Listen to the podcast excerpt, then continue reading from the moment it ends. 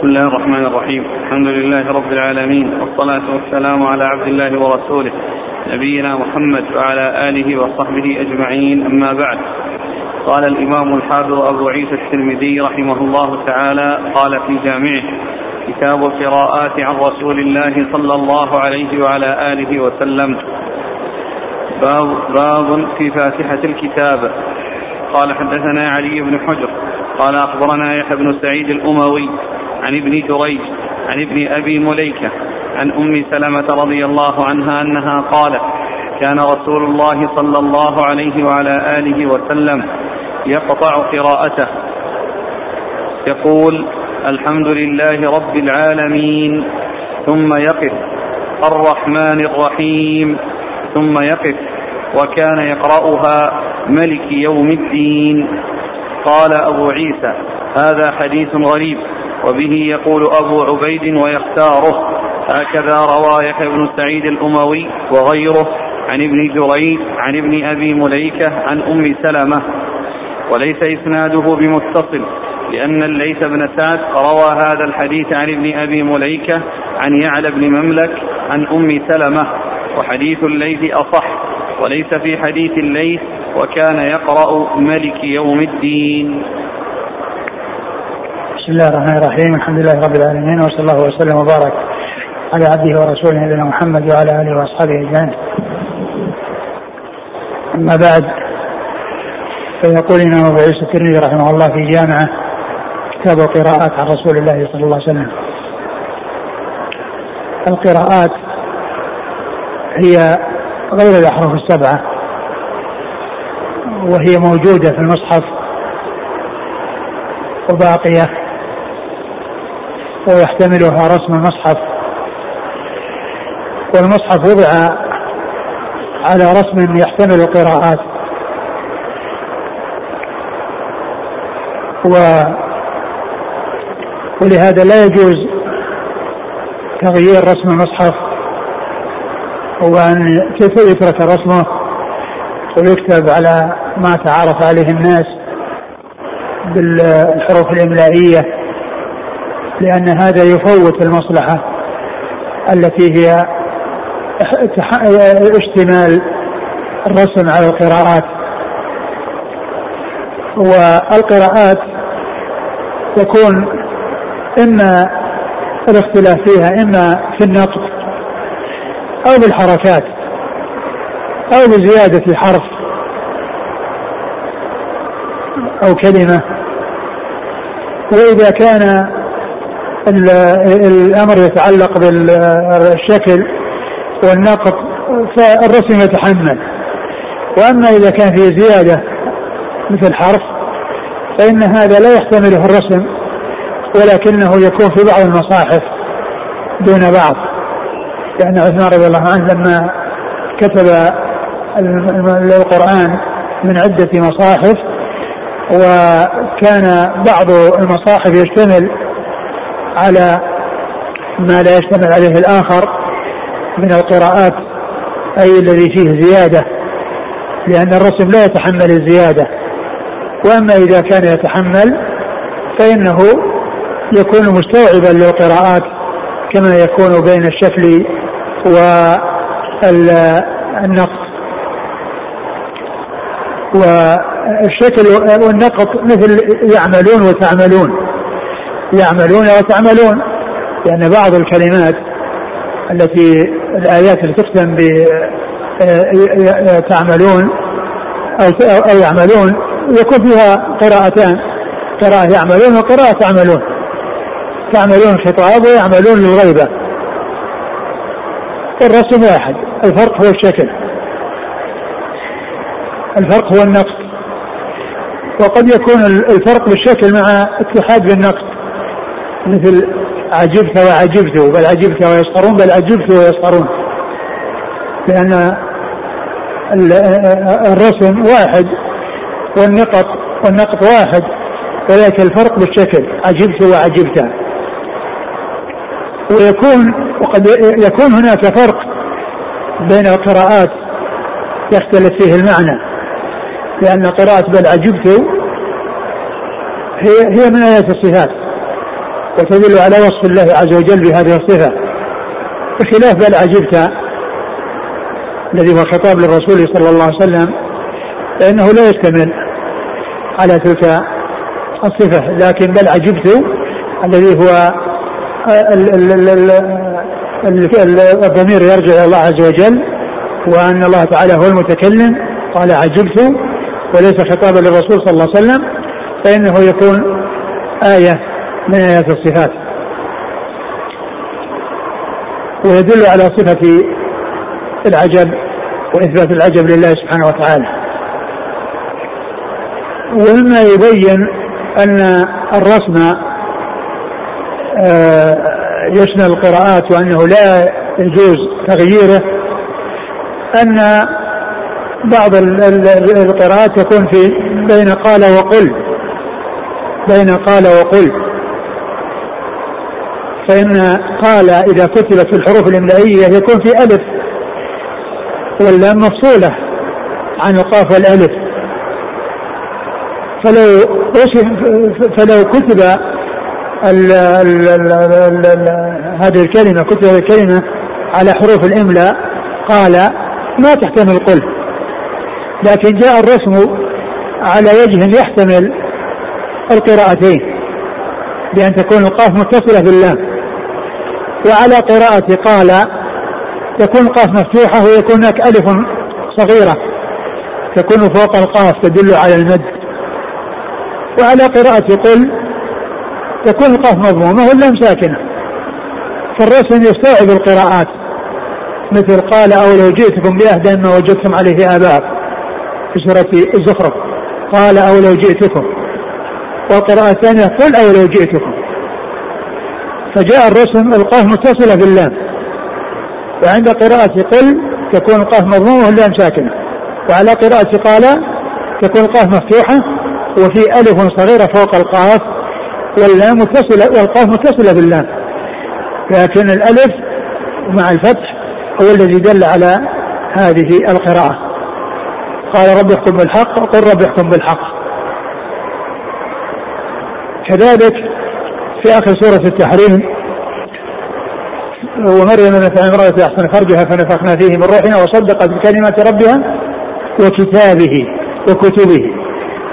لأن في إحدى القراءات كتبه وهي القراءة التي في رواية في قراءة عاصم الذي الذي بين أيدينا وفي قراءة كتابه وهي قراءة جمهور القراء كتابه.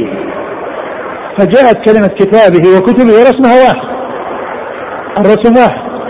لكن عند قراءة كتبه الكاف آه، مضمومة والتاء مضمومة ثم تأتي الباء مكسورة. فعلى قراءة كتابه تكون الكاف مكسورة والتاء مفتوحة وفي ألف فوق التاء. والتاء متصلة بالباء. فيكون على ذلك الرسم تحمل القراءتين. والفرق بينهم إنما هو بالشكل والنقط وزيادة ألف قصيرة أو صغيرة تكون فوق فوق التاء في كتابه أو قال في قراءة قال التي هي قال وقل. وأما الأحرف السبعة فإنها اللغات. وهذه غير موجودة في المصحف. لأن عثمان رضي الله عنه لما جمع القرآن اقتصر على حرف واحد وهو لغة قريش. وذلك الأحرف الأخرى. وذلك أن القرآن أول ما نزل لما نزل على الرسول صلى الله عليه وسلم وكان العرب متفرقين متناحرين متعادين متخاصمين وكل منطوي على نفسه ولا يعرف لغة الآخر. فجاء القرآن أول ما نزل يشتمل على عدة لغات لأن في ذلك تسهيل وتيسير على الناس. لكن لما جمع بينهم الإسلام ووحد بينهم الإسلام واختلطوا وامتزجوا وعرف كل ما عند الآخر وصارت اللغة الواحدة معروفة يعرفها الجميع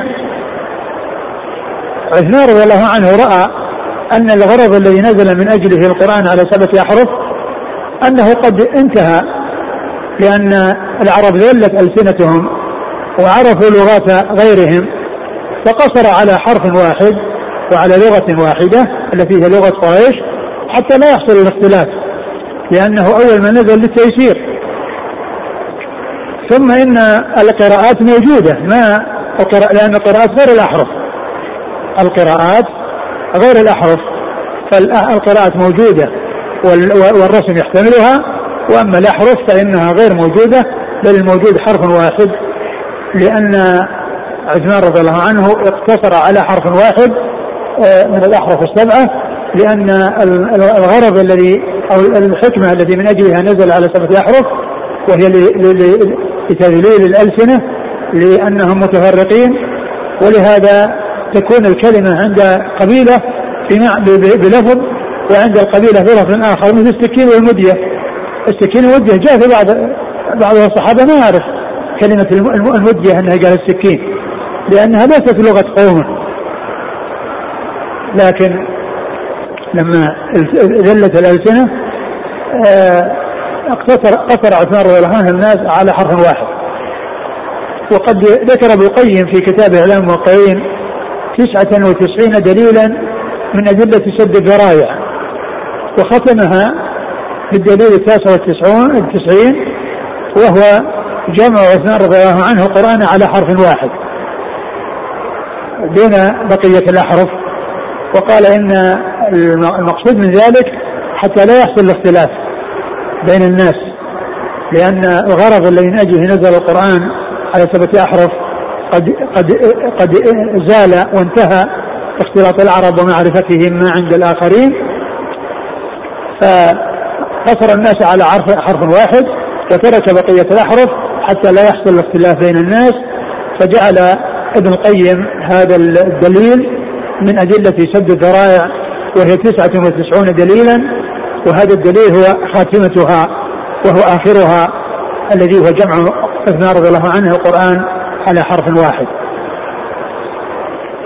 ثم أبو عيسى رحمه الله بدأ بالفاتحة وذكر بعدها بعض الصور التي أورد أحاديث في قراءات فيها. فذكر سورة الفاتحة عن حديث مسلمة أن النبي صلى الله عليه وسلم كان يقطع قراءته فيقف عند كل آية. الحمد لله رب العالمين. الرحمن الرحيم. مالك يوم الدين. والقراءة ملك يوم الدين. في هذه الرواية في بعض الروايات ملك يوم الدين. والقراءة الأخرى مالك يوم الدين. وكلها قراءات ثابتة. كلها قراءات ثابتة ملك يوم الدين ومالك يوم الدين. كل منهما ثابت وكل منهما من القراءات الثابتة. والحديث الذي أورده المصنف ذكر أنه في بعض رواياته فيه ملك وفي بعضها ليس فيه ملك يوم الدين.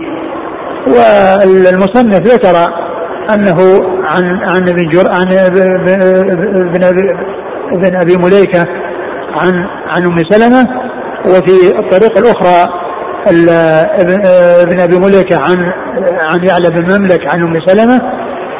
وقيل في التوفيق بينهما أن ابن أبي مليكة روى عن أم سلمة وروى عن يعلى بن مملك فيكون آه، حصل الحديث نازلا ثم لقي أم سلمة وأخذه عنها فكان من أحد الطريقين عاليا ومن أحدهما نازلا.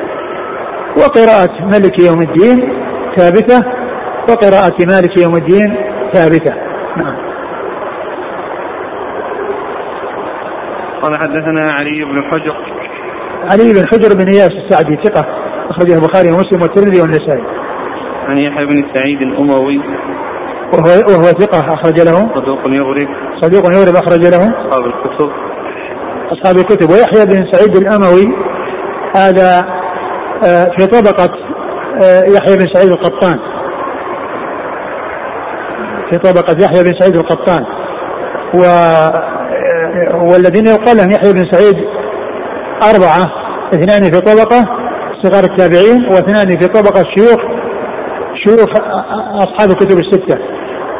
شيوخ شيوخ أصحاب الكتب الستة يعني يرون عنهم بواسطة.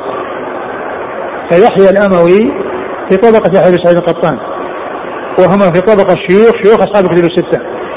وأما يحيى بن سعيد آه، آه، وأما الاثنان اللذان هما آه، بهذا الاسم وهما وهما من طبقة صغار التابعين فيحيى بن سعيد الأنصاري ويحيى بن سعيد التيمي. يحيى بن سعيد التيمي ويحيى بن سعيد الأنصاري. وهؤلاء في طبقة متقدمة. وهذا النوع يسمى في علم المصطلح المتفق والمفترق المتفق والمفترق هو ما تتفق أسماء الرواة وأسماء آبائهم وتختلف أشخاصهم. المتفق والمفترق في المصطلح اتفقت فيه أسماء الرواة وأسماء آبائهم واختلفت أشخاصهم. مثل هؤلاء أربعة. اتفق اسماءهم وأسماء ابائهم واختلف أشخاصهم. وهؤلاء الأربعة اثنان في طبقة واثنان في طبقة. اثنان في طبقة متقدمة واثنان في طبقة متأخرة. نعم. عن ابن جريج. عن ابن جريج عبد الملك بن عبد العزيز بن جريج المكي ثقة أخرج أصحاب كتب الستة. عن ابن أبي مليكة. وهو عبيد الله بن عبد الله. عبد الله بن عبيد. عبد الله بن عبيد الله بن أبي مليكة ثقة أخرج أصحاب كتب الستة. عن أم سلمة. عن أم سلمة رضي الله عنها وهي هند بنت أبي أمية أخرج أصحاب كتب الستة.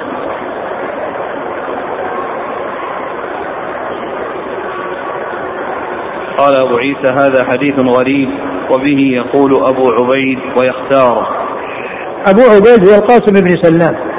أبو عبيد هو القاسم بن سلام وهو من من من المحدثين. وأيضا هو من من, من أئمة اللغة. والبخاري ومسلم ما رووا عنه شيئا. ليس له رواية. يعني عند البخاري ومسلم. وهذا يدل على ان ان ان ان ان, أن, أن البخاري ومسلم ما رووا عن كل ثقة. كما أنهم ما رووا كل حديث صحيح. فهم لم يلتزموا الإخراج لكل ثقة. ولم يلتزموا الإخراج لكل حديث صحيح. فإن من الرواة من هو في في, في القمة. وابن القيم رحمه الله لما ذكر في إعلام واقعين في إعلام واقعين قال إنه جبل يعني من جبال الحفظ. يعني أثنى عليه في المقدمه في مقدمه في, في أول إعلام واقعين. فهو إمام كبير. ومع ذلك ليس له رواية. الذين يذكرون عن هذا كلمات في اللغة. يعني يذكرون عنه كلمات في اللغة. أما في الأسانيد ما جاء في الأسانيد. وهذا يدل على أنهم ما رووا عن كل ثقة. كما أنهم لم يروا كل حديث صحيح. فكثير من الصحيح لا لا وجود له في الصحيح صحيحين. وكثير من الرواة الثقات ليس لهم رواية في الصحيحين. فلا يعني عدم الرواية عنهم في الصحيحين أن أن فيهم كلام ولا يعني أن عدم وجود الحديث في الصحيحين أن فيه كلام فيكون صحيحا وهو ليس في الصحيحين ويكون أيضا الرجل ثقة وليس من رجال الصحيحين. ومما يوضح ويبين أن البخاري ومسلم ما التزموا ما التزم رواية كل حديث صحيح أن روا... أن صحيفة همام منبه التي يشتمل على 140 حديثا تقريبا هذه الصحيفة آه هي بإسناد واحد وقد رواها الإمام أحمد في مسنده في مسند أبي هريرة والفرق بين كل حديث وحديث وقال رسول الله صلى الله عليه وسلم وقال رسول الله كذا وهكذا كل حديث يأتي الفاصل بينه وبين الذي قبله وقال رسول الله. والإسناد واحد البخاري انتقى منها حديث ومسلم انتقى منها حديث وتركوا منها حديث لو كانوا ملتزمين لإخراج كل حديث صحيح ما تركوا حديث بقية حديث صحيحة. ما تركوا ما ترك بقية حديث صحيحة. لأنه هذه اسناد واحد ومع ذلك هذا أخذ منها وهذا أخذ منها واتفقوا على على شيء منها وانفرد هذا بشيء منها وهذا بشيء منها وتركوا أشياء منها. فلو كان ملتزمين لو كانوا ملتزمين ملتزمين بإخراج كل حديث صحيح ما ترك هذه الصحيفة بل أخرج كل ما فيها لانها باسناد واحد وكلها صحيح وهم أخرجوا فيها منها ما, ما ارادوا إخراجه. فإذا آه، أبو عبيد القاسم بن سلام هذا ممن ليست له رواية يعني عند البخاري ومسلم وهو من من, من الأئمة الكبار والذين لهم شأن ولهم منزلة وعدم الإخراج له لا يدل على الكلام فيه أو أن فيه شيء. قال أبو عبيد إيش؟ قال وبه يقول أبو عبيد ويختاره. نعم. هكذا روى يحيى بن سعيد الأموي وغيره عن ابن جريج عن ابن أبي مليكة عن أم سلمة وليس إسناده بمتصل لأن الليث بن سعد روى هذا الحديث عن ابن أبي مليكة عن يعلى بن مملك. يعني أن فيه يعلى بن مملك في الطريق الثاني. وأما الطريق الأول ففيه ليس يعلى بن مملك.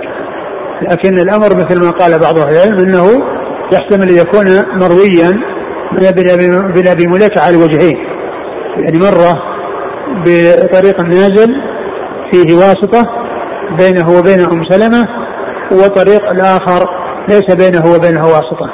فيكون حصله نازلا ثم حصله عاليا ورواه على الوجهين. نعم.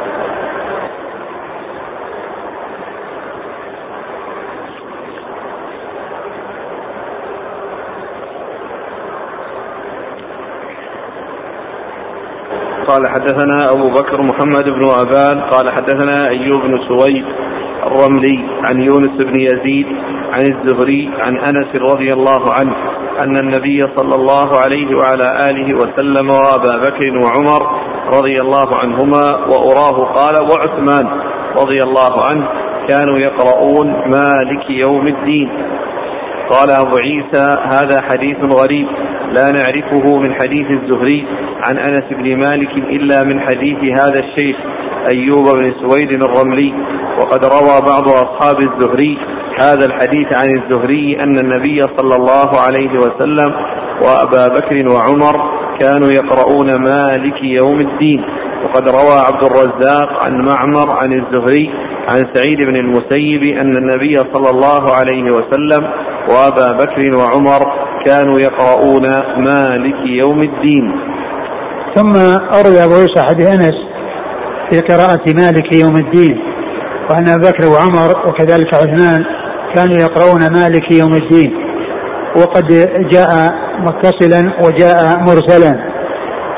وفي إسناده يعني المتصل في إسناده آه، من هو الرملي؟ أيوب بن سويد. أيوب بن سويد. هذا صدوق فيه كلام.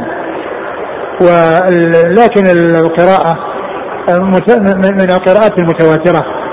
مالك يوم الدين وملك يوم الدين كل منهما يعني آه، ثابت. شوف كلام ابن كثير في نقلها الشارح.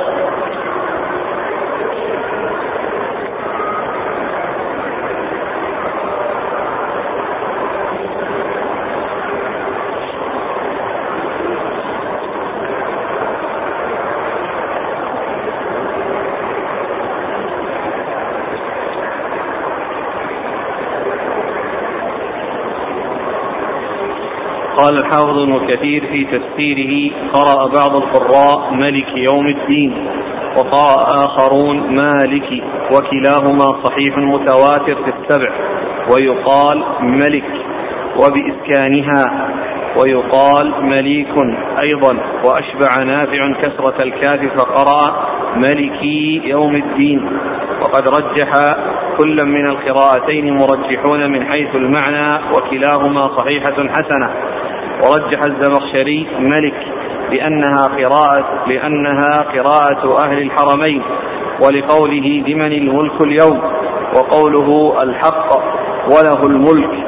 وحكى وحكي أو وحكى عن أبي حنيفة أنه قرأ ملك يوم الدين. وحكي. كلام الزمخشري. الزمخشري تبع نعم. ها. أنه قرأ ملك يوم الدين على أنه فعل وفاعل ومفعول. ملك ملك يوم الدين على أنه فعل وفاعل ومفعول وهذا شاذ غريب جدا. وقد روى أبو بكر بن أبي داود في ذلك شيئا غريبا حيث قال حدثنا أبو عبد الرحمن الأزدي قال حدثنا عبد الوهاب بن عدي بن الفضل عن ابن المطرف عن ابن شهاب أنه بلغه أن رسول الله صلى الله عليه وسلم وأبا بكر وعمر وعثمان ومعاوية وابنه يزيد بن معاوية كانوا يقرؤون مالك يوم الدين. قال ابن شهاب وأول من أحدث ملك مروان. قلت مروان عنده علم بصحة ما قرأه لم يطلع عليه ابن شهاب والله أعلم. وقد روي من طرق متعددة أوردها ابن مردوية أن رسول الله صلى الله عليه وسلم كان يقرأها مالك يوم الدين. انتهى كلام الحافظ ابن كثير. نعم.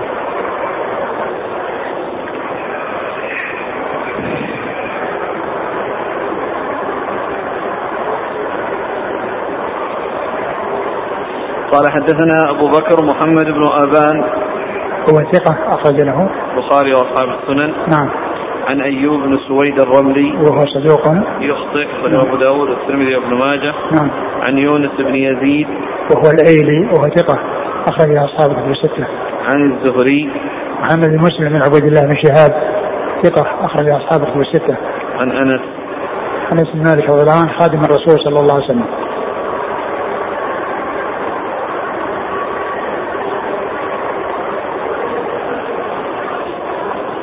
وقد روى عبد الرزاق. عبد الرزاق بن همام الصنعاني اليماني. ثقة. أخرج له أصحاب الكتب الستة. عن معمر. معمر بن راشد الأزدي البصري ثم اليماني. ثقة. أخرج له أصحاب الكتب الستة. عن الزهري. نعم. عن سعيد بن المسيب. سعيد بن المسيب ثقة فقيه. أحد فقهاء المدينة السبعة في عصر التابعين. أخرج له أصحاب الكتب الستة.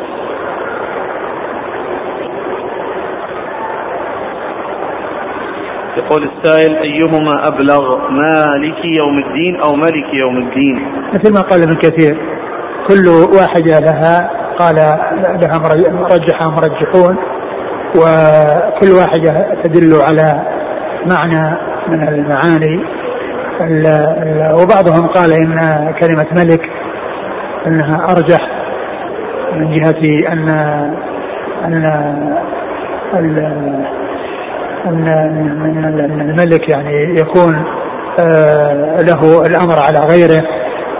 ومنهم من قال إن مالك لأنها تدل على كمال التصرف.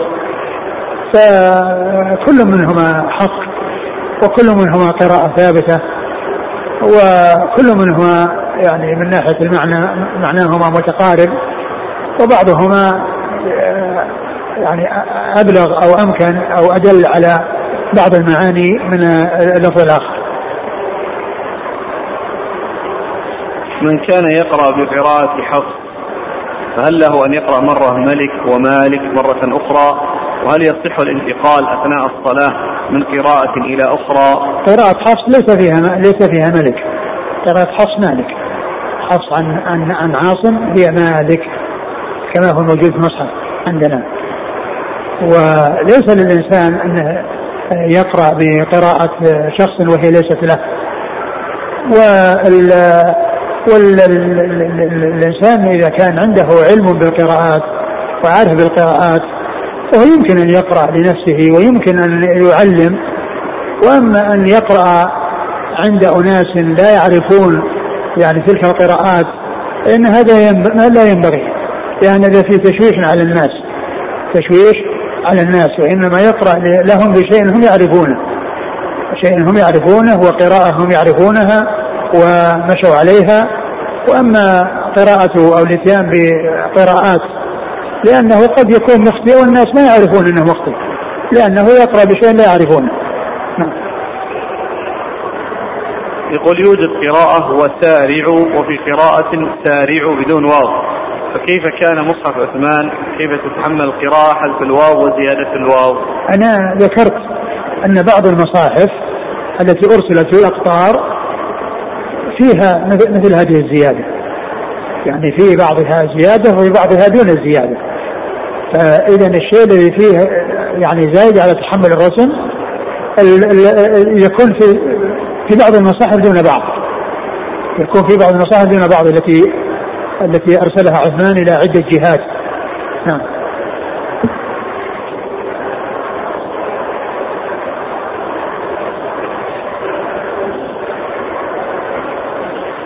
قال حدثنا أبو كريب قال حدثنا ابن المبارك عن يونس بن يزيد عن أبي علي بن يزيد عن الزهري عن أنس بن مالك رضي الله عنه أن النبي صلى الله عليه وعلى آله وسلم قرأ أن النفس بالنفس والعين بالعين. قال حدثنا سويد قال حدثنا عبد الله عن يونس بن يزيد بهذا الإسناد نحوه. قال حدثنا سويد نعم. قال حدثنا عبد الله عن يونس بن يزيد بهذا الإسناد نحوه. قال أبو عيسى وأبو علي وأبو علي بن يزيد هو أخو يونس بن يزيد وهذا حديث حسن غريب. قال محمد تفرد ابن المبارك بهذا الحديث عن يونس بن يزيد. وهكذا قرأ أبو عبيد العين بالعين اتباعا لهذا الحديث. ثم أورد أبو عيسى هذا الحديث في سورة المائدة يعني يتعلق بالمائدة. وكتبنا عليهم فيها أن النفس بالنفس والعين بالعين. وما بعدها كذلك كله مرفوع. وفيها ثلاث قراءات. يعني في هذه الآية ثلاث قراءات. أحدها ما هو موجود في المصحف عندنا كلها منصوبة. كتبنا عليهم بأن النفس بالنفس والعين بالعين والأنف بالأنف والأذن بالأذن والسن بالسن والجروح قصاص. وكلها منصوبة. والقراءة الثانية هي هذه القراءة التي المنصوب هو الكلمة الأولى وكتبنا أن النفس بالنفس. ثم تأتي العين بالعين والأذن بالأذن والسن والسن بالسن والجروح قصاص. والقراءة الثالثة كلها بالفتح إلا الجملة الأخيرة فهي مضمومة والجروح قصاص. أن النفس بالنفس والعين بالعين والأنف بالأنف والأذن بالأذن والسن بالسن والجروح قصاص. هذه ثلاث قراءات ثابتة. وهذه القراءة التي أشار إليها المصنف وهي والنفس بالنفس آه، إحدى هذه القراءات الثلاث في هذه الآية. وقيل إن إنها مرفوعة بناء يعني عطفا يعني على المحل لأن المحل النفس بالنفس أنها مرفوعة. يعني قبل أن أن تأتي إن قبل أن تأتي أن هي مرفوعة محلها الرفع لأن من شأن المبتدأ أن يكون مرفوعا. فإذا قالوا هو عطف على المحل. نعم.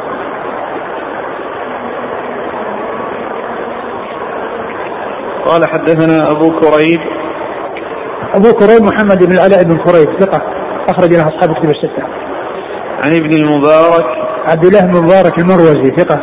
أخرج له أصحاب كتب الستة. عن يونس بن يزيد عن أبي علي بن يزيد. هذا أخوه وهو مجهول أخرجه أبو داود والترمذي. نعم. قال حدثنا سويد.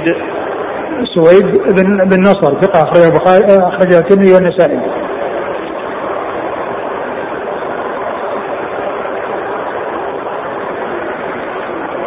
عن عبد الله؟ نعم. نعم. قدم عن عبد الله عن يوسف بن يزيد. نعم.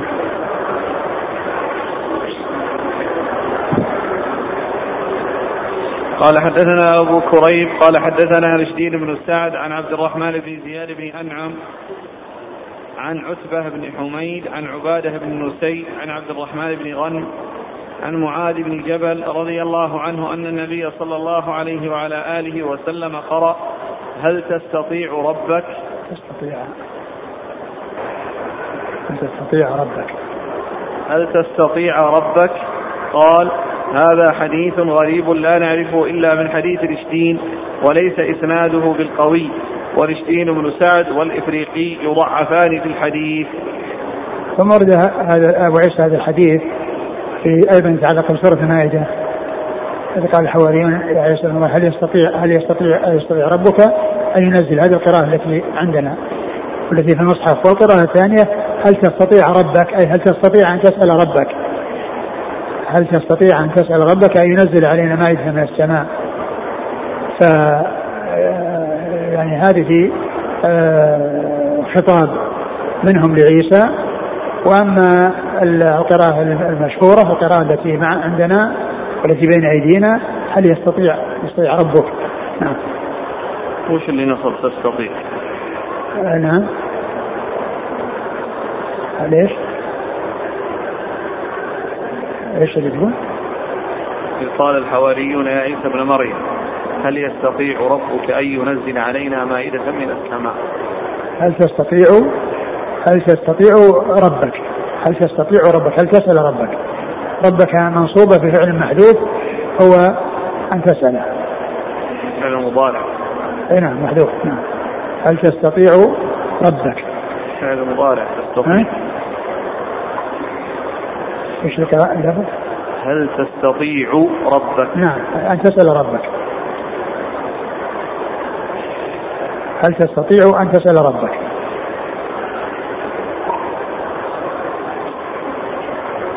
قال حدثنا أبو كريب عن رشدين بن سعد. رشدين بن سعد هو ضعيف وله الترمذي بن ماجه. نعم. عن عبد الرحمن بن زياد بن أنعم. وهو ضعيف أخرج له. خالد المفرد وأبو داود والترمذي بن ماجه. نعم. عن عتبة بن حميد. هو صدوق له أوهام خرج أبو داود والترمذي وابن ماجه. نعم. عن عبادة بن نسي. وهو ثقة أخرج أصحاب السنن. نعم. عن عبد الرحمن بن غن وهو ثلاث في صحبته رجل البخاري تعليقا وأصحاب السنن. نعم. عن معاذ بن جبل. رضي الله عنه أخرج له. أصحاب الكتب. نعم.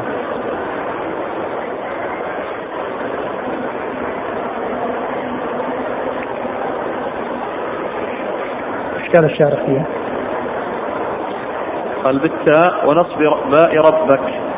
أي هل تستطيع أن تسأل ربك؟ هذه قراءة الكسائي وقرأ غيره. هل يستطيع ربك؟ هل يستطيع يستطيع ربك أن ينزل بالياء؟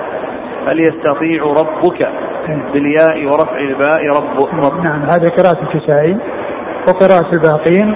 هل يستطيع ربك التي في المصحف بين أيدينا؟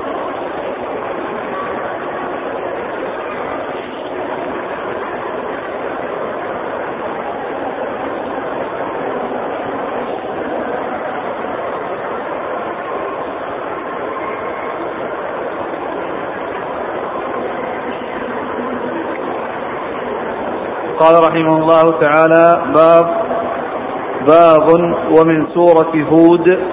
قال حدثنا الحسين بن محمد البصري قال حدثنا عبد الله بن حفص قال حدثنا ثابت البناني عن شهر بن حوشب عن أم سلمة أن النبي صلى الله عليه وآله وسلم كان يقرأها إنه عمل غير صالح. قال أبو عيسى هذا حديث قد رواه غير واحد عن ثابت البناني نحو هذا وهو حديث ثابت البناني وروي هذا الحديث أيضا عن شهر بن حوشب عن أسماء بنت يزيد رضي الله عنها. قال وسمعت عبد بن حميد يقول أسماء بنت يزيد هي أم سلمة الأنصارية. قال أبو عيسى كلا الحديثين عندي واحد. وقد روى شهر بن حوشب غير حديث عن أم سلمة الأنصارية وهي أسماء بنت يزيد. وقد روي عن عائشة عن النبي صلى الله عليه وسلم. وقد روى. وقد روى نعم عن عائشة عن النبي صلى الله عليه وسلم نحو هذا. ثم أورد أبو عيسى هذا الحديث فيما يتعلق بسورة هود أنه عمل غير صالح وهي القراءة الأخرى. والقراءة التي بين أيدينا أنه عمل غير صالح إنه عمل غير صالح. وهذه القراءة إنه عمل غير صالح يعني الذي هو الابن انه عمل غير صالح الذي هو الكفر والشرك وأنه مشرك بالله وأعماله أنه لم يدخل في مع أبيه بل كان مشركا. فكل من القراءتين صحيح والقراءة المشهورة التي بين أيدينا أنه عمل غير صالح والقراءة الثانية أنه عمل غير صالح. وش قال الشارح في القراءات؟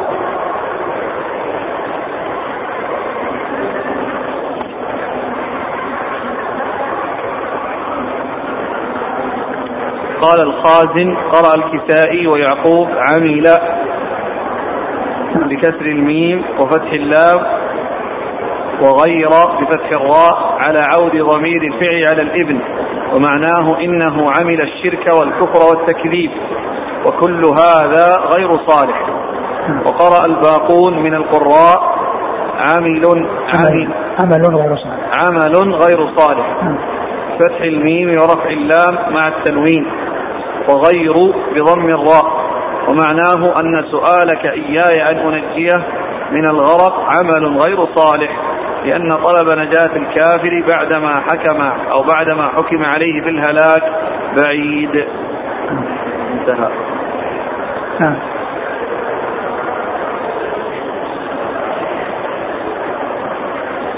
قال حدثنا الحسين بن محمد البصري. هو؟ صدوق رواه الترمذي والنسائي.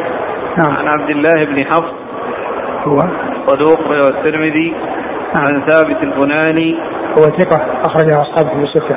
عن شهر بن حوشب. وهو صدوق كثير. الارسال والأوهام. نعم. البخاري المفرد ومسلم وأصحاب السنن. نعم. عن أم سلمة. أم سلمة هي أسماء بنت يزيد.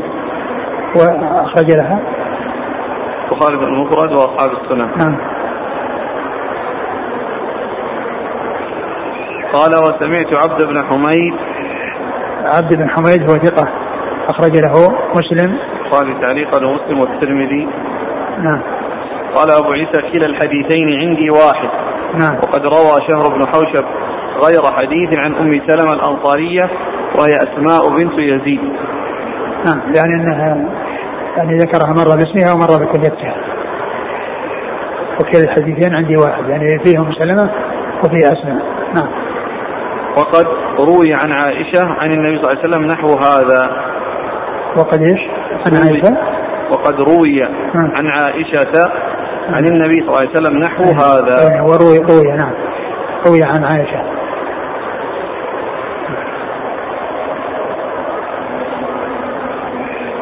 يعني هذه الرواية اللي يقرأ نعم الذي عمل غير صالح. يعني جاء عن عائشة أيضا.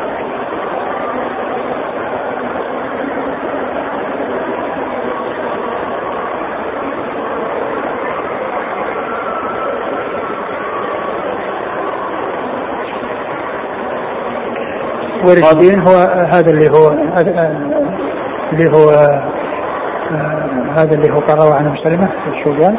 شهر بن حوشب إيش قال- نعم. قال الترمذي؟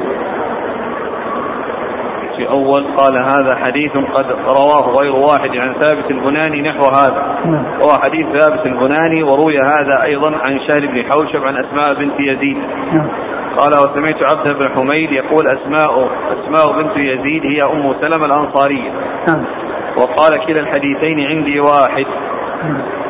وقد روى شهر بن حوشب غير حديث عن أم سلمة الأنصارية. وقد روى شهر أيوه. شهر بن حوشب غير غير حديث عن أم سلمة الأنصارية وهي أسماء بنت يزيد.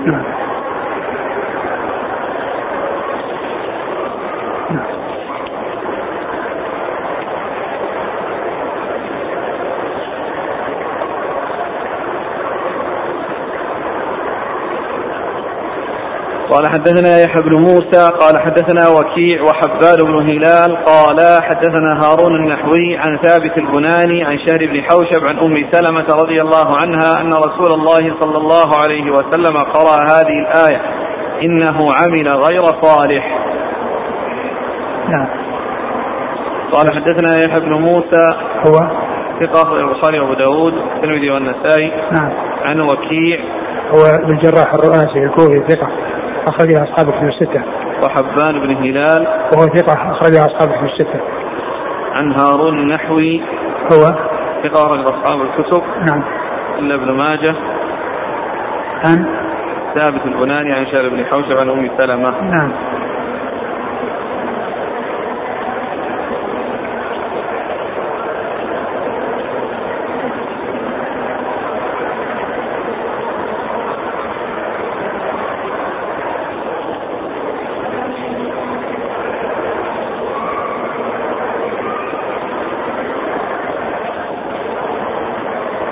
قال رحمه الله تعالى باب ومن سورة الكهف.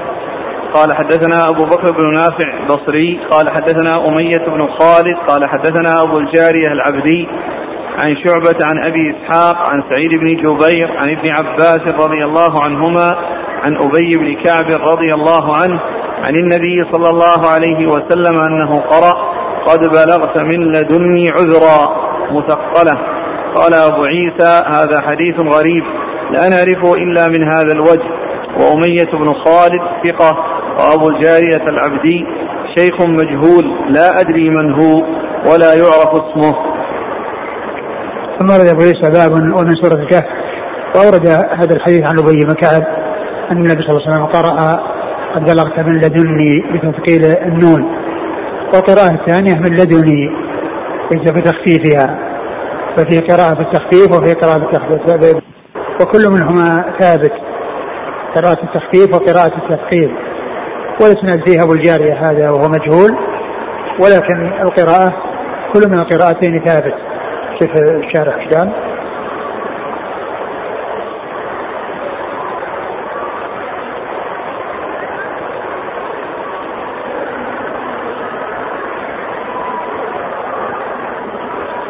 يقول فقراءة الأكثر بضم الدال وتشديد النون.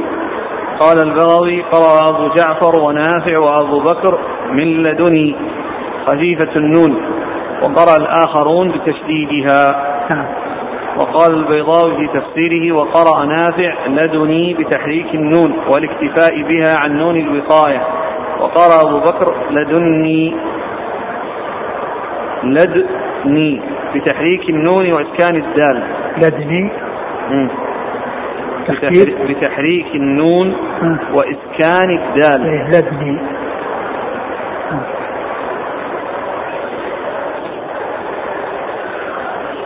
قال حدثنا أبو بكر بن نافع بصري. هو. صدوق رجل مسلم والترمذي والنسائي. نعم عن أمية بن خالد. وهو. صدوق رجل مسلم وأبو داود والترمذي والنسائي. نعم. عن أبي الجارية العبدي. وهو؟ مجهول. رجل أبو داود والترمذي. آه.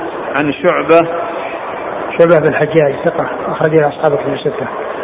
عن أبي إسحاق. هو الهمداني السبيعي عمرو بن عبد الله ثقة أخرج له أصحاب كتب الستة. عن سعيد بن جبير. وهو ثقة أخرج له أصحاب كتب الستة. عن ابن عباس. نعم.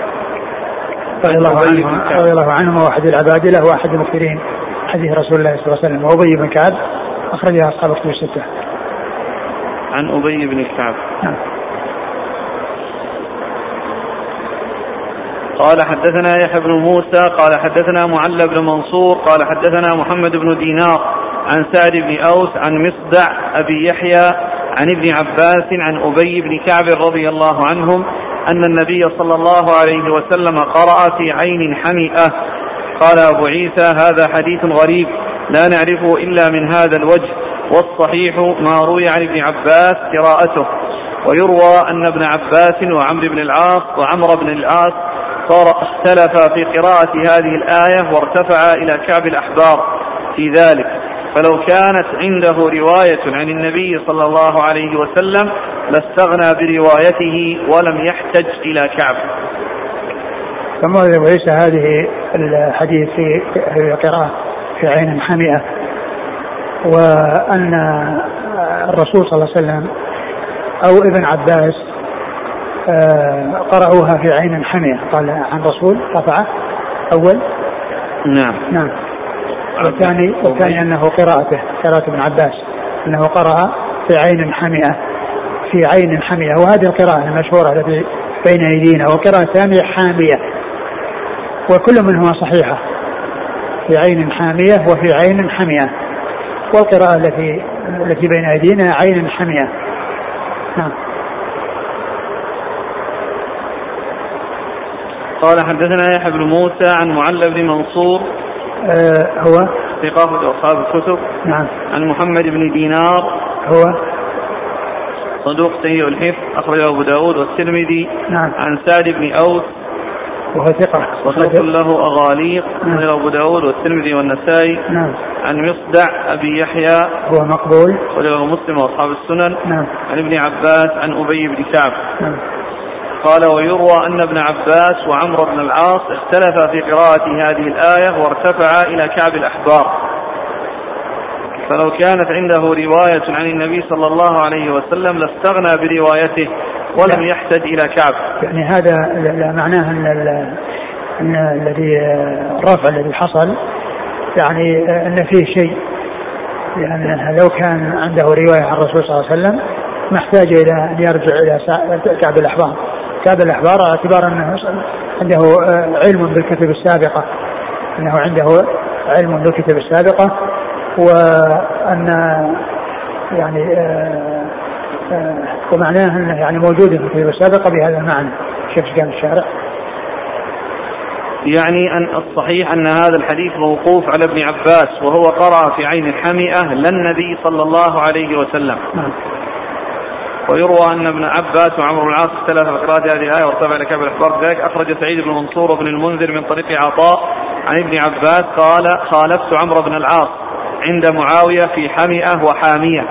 قرأتها في عين حمئة فقال عمرو حامية. فسألنا كعبا فقال إنها في كتاب الله المنزل تغرب في طي في طين سوداء.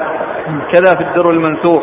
وفيه وأخرج عبد الرزاق وسعيد بن منصور وابن جرير وابن المنذر وابن أبي حاتم من طريق عثمان بن أبي حاضر أن ابن عباس ذكر له أن معاوية أو ذكر له أن معاوية بن أبي سفيان قرأ الآية التي في سورة الكهف. تغرب في عين حامية. قال ابن عباس فقلت لمعاوية ما نقرأها إلا حمئة. فسأل معاوية عبد الله بن عمرو كيف تقرأها؟ فقال عبد الله كما قرأناها. انتهى. قال ابن عباس فقلت لمعاوية في بيتي نزل القرآن. فأرسل إلى كعب فقال له أين تجد الشمس تغرب في التوراة؟ فقال له كعب سل أهل العربية. فإنهم أعلم بها وأما أنا فإني أجد الشمس تغرب في التوراة في ماء وطين وأشار بيده إلى المغرب. فلو كانت عنده أي عند ابن عباس رواية عن النبي صلى الله عليه وسلم لاستغنى بروايته ولم يحتج من الاحتياج إلى كعب فعلم أن الصحيح ما روي عن ابن عباس قراءته.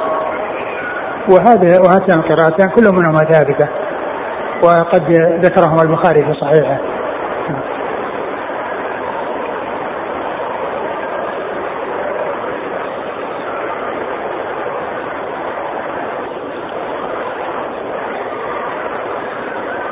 قال رحمه الله تعالى باب ومن سورة الروم. قال حدثنا نصر بن علي قال حدثنا المعتمر بن سليمان عن أبيه عن سليمان الأعمش عن عطية عن أبي سعيد رضي الله عنه أنه قال لما كان يوم بدر ظهرت الروم على فارس فأعجب ذلك المؤمنين فنزلت ألف لام ميم غلبت الروم إلى قوله يفرح المؤمنون. قال يفرح المؤمنون بظهور الروم على فارس. قال أبو عيسى هذا حديث حسن غريب من هذا الوجه. ويقرأ غلبت وغلبت. يقول كانت غلبت ثم غلبت. هكذا قرأ نصر بن علي غلبت.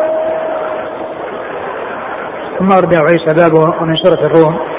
ثم أورد هذه الآية في أول سورة الروم. ألف لام غلبت الروم. في أذن الأرض وهم بعد غلبهم سيغلبون. في بضع سنين الله الأمر والمقابل من بعد وما يدين يفرح المؤمن بنصر الله. وذلك أن الروم أهل الكتاب. والمشركون والفرس مجوس. ولهذا المشركون يفرحون بانتصار الفرس على الروم. والمؤمنون يفرحون بانتصار الروم على الفرس. لأنهم أهل كتاب وينتمون إلى دين وينتمون إلى رسول. فالمؤمنون يفرحون بانتصار الروم وفيها قراءتان. إحداهما غلبت الروم وهي التي بين أيدينا يعني معنى غلبهم الفرس.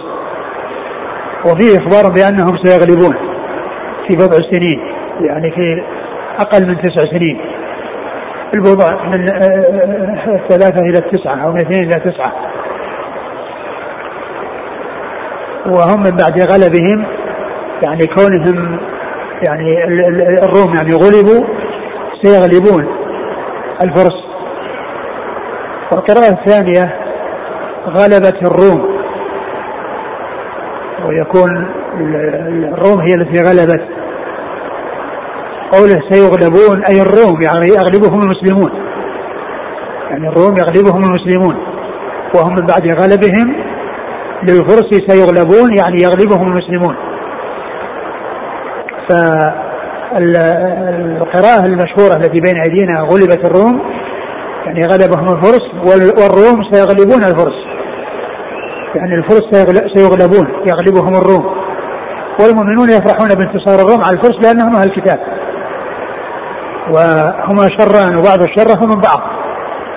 ومن كان أقرب ومن كان له صلة في الدين فهو أحسن ممن هو وثني لا علاقة له بالدين ولا علاقة له بالوحي. فكان المؤمنون يفرحون بانتصار الروم على الفرس. وأما القراءة الثانية غلبت الروم يعني غلبوا الفرس. وهم من بعد ذلك سيغلبون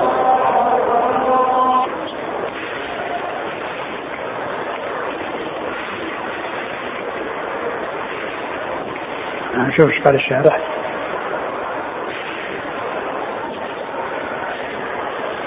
عن موضوع القراءات ولا كان كلام قراءات قراءات نقل كلام ابن جرير قال ابن جرير قوله غلبت الروم في أدنى الأرض اختلفت اختلفت القراء في قراءته فقرأته عامة قراء الأمصار غلبت الروم بضم الغين بمعنى أن فارس غلبت الروم وقرأ وقرئ غلبت الروم بفتح الغين والذين قرأوا بفتح الغين قالوا نزلت هذه الآية خبرا من الله نبيه صلى الله عليه وسلم عن غلبة الروم. قال والصواب من القراءة في ذلك عندنا الذي لا يجوز غيره ألف لام ميم غلبت الروم بضم الغين لإجماع الحجة من القراء عليه. فإذا كان ذلك كذلك بتأويل الكلام غلبت فارس الروم في أدنى الأرض من أرض الشام إلى أرض فارس وهم من بعد غلبهم يقول والروم من بعد غلبة فارس إياهم سيغلبون فارس في بضع سنين. لله الأمر من قبل من قبل غلبتهم فارس ومن بعد غلبتهم إياها. يقضي في خلقه ما يشاء ويحكم ما يريد ويظهر من شاء منهم على من أحب إظهاره عليه. ويومئذ يفرح المؤمنون بنصر الله. يقول ويوم يغلب الروم ويوم يغلب الروم فارس. يفرح المؤمنون بالله ورسوله بنصر الله إياهم على المشركين ونصرة الروم على فارس. ينصر الله تعالى من يشاء من خلقه على من يشاء وهو نصرة المؤمنين على المشركين ببدر. قال وأما قوله سيغلبون فإن القراء أجمعين على فتح الياء سيغلبون. والواجب على قراءة من قرأ ألف لام ميم غلبت الروم بفتح الغين. غلبت أن يقرأ قوله سيغلبون بضم الياء فيكون معناه وهم من, بعد وهم من غلبتهم فارس سيغلبهم المسلمون حتى يصح معنى الكلام وإلا لم يكن للكلام كبير معنى إن, فتح إن فتحت الياء لأن الخبر عما قد كان يصير إلى الخبر عن أنه سيكون وذلك إفساد أحد الخبرين بالآخر.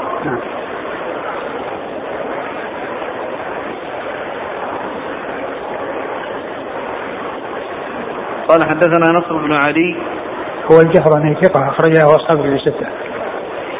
عن المعتمر بن سليمان ثقة أخرج أصحابه في الستة. عن أبيه سليمان بن طرخان التيمي ثقة أخرج أصحابه في الستة. عن سليمان الأعمش ثقة أخرج أصحابه في الستة. عن عطية بن سعد العوفي وهو صدوق يخطئ كثيرا نعم البخاري المفرد وابو داود الترمذي وابن ماجه نعم عن أبي سعيد أبو سعيد الخدري سعد بن مالك رضي الله عنه وهو من من من, من المكثرين من حديث رسول الله صلى الله عليه وسلم.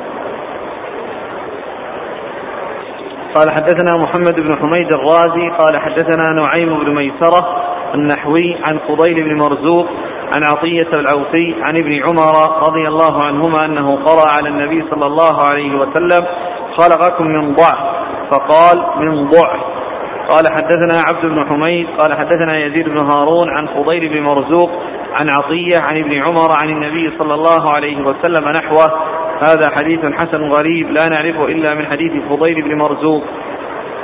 ثم عيسى هذا الحديث ما يتعلق بالقراءات. الله الله خلقكم من ضعف أو ضعف. وفيه قراءتان ثابتتان.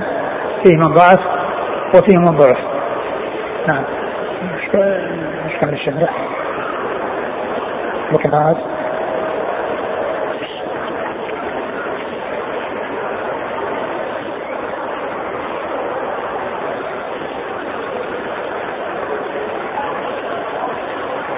قال البغوي قرئ بضم الضاد وفتحها فالضم لغة قريش والفتح لغة تميم. وقال النسفي فتح الضاء فتح الضاد عاصم وحمزة وضم غيرهما وهو اختيار حفص وهما لغتان.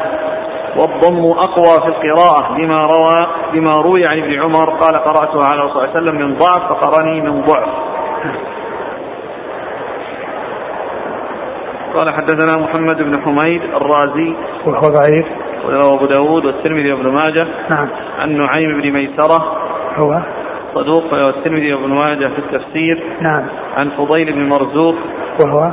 صدوق يهم وللبخاري في رفع اليدين ومسلم وأصحاب السنن. نعم. عن عطية عن ابن عمر. عبد الله بن عمر رضي الله عنهما أحد العباد له واحد المكثرين من حديث رسول الله صلى الله عليه وسلم. قال حدثنا عبد بن حميد عن يزيد بن هارون. آه، يزيد بن هارون الواسطي ثقة أخرج أصحابه في الستة. باب ومن سورة القمر. نعم. قال حدثنا محمود بن غيلان قال حدثنا أبو أحمد الزبيري قال حدثنا سفيان عن أبي إسحاق عن الأسود بن يزيد عن عبد الله رضي الله عنه أن رسول الله صلى الله عليه وسلم كان يقرأ فهل من مدكر؟ فقال أبو عيسى هذا حديث صحيح. ثم أورد أبو يسر هذا الحديث عن النبي صلى الله عليه وسلم قال كان يقرأ هل من المدكر أي بالدال المشددة. نعم. قال حدثنا محمود بن غيلان. محمود بن غيلان ثقة أخرجه أصحاب الكتب إلا أبا داود. عن أبي أحمد الزبيري. وهو محمد بن عبد الله بن الزبير ثقة أخرج أصحابه الستة. عن سفيان. هو الثوري ثقة أخرج أصحابه الستة. عن أبي إسحاق. هو السبيعي نعم. عن الأسود بن يزيد. وهو ثقة أخرج أصحابه الستة. عن عبد الله. عبد الله بن مسعود رضي الله عنهما رضي الله عنه أخرج له أصحابه الستة. قال رحمه الله تعالى باب ومن سورة الواقعة. قال والله تعالى أعلم وصلى الله وسلم وبارك على نبينا ورسوله محمد وعلى آله وأصحابه أجمعين. شوف إيش قال الشارح على المدكر بالدال المهملة كما هو قراءة حفص. وسبب ذكر ذلك أن بعض السلف قرأها بالمعجمة وهو منقول أيضا عن قتادة. وأصل مدكر مذتكر بمثنات بعد ذال معجمة. فأبدلت التاء دالا مهملة ثم أهملت المعجمة لمقاربتها ثم أدغمت. وفي رواية البخاري عن عبد الله قال قرأت على النبي صلى الله عليه وسلم فهل من مذ مذكر. فقال النبي صلى الله عليه وسلم فهل من مدكر. وفي رواية أخرى له قال وسمعت النبي صلى الله عليه وسلم يقرأ فهل من مدكر؟ دالا.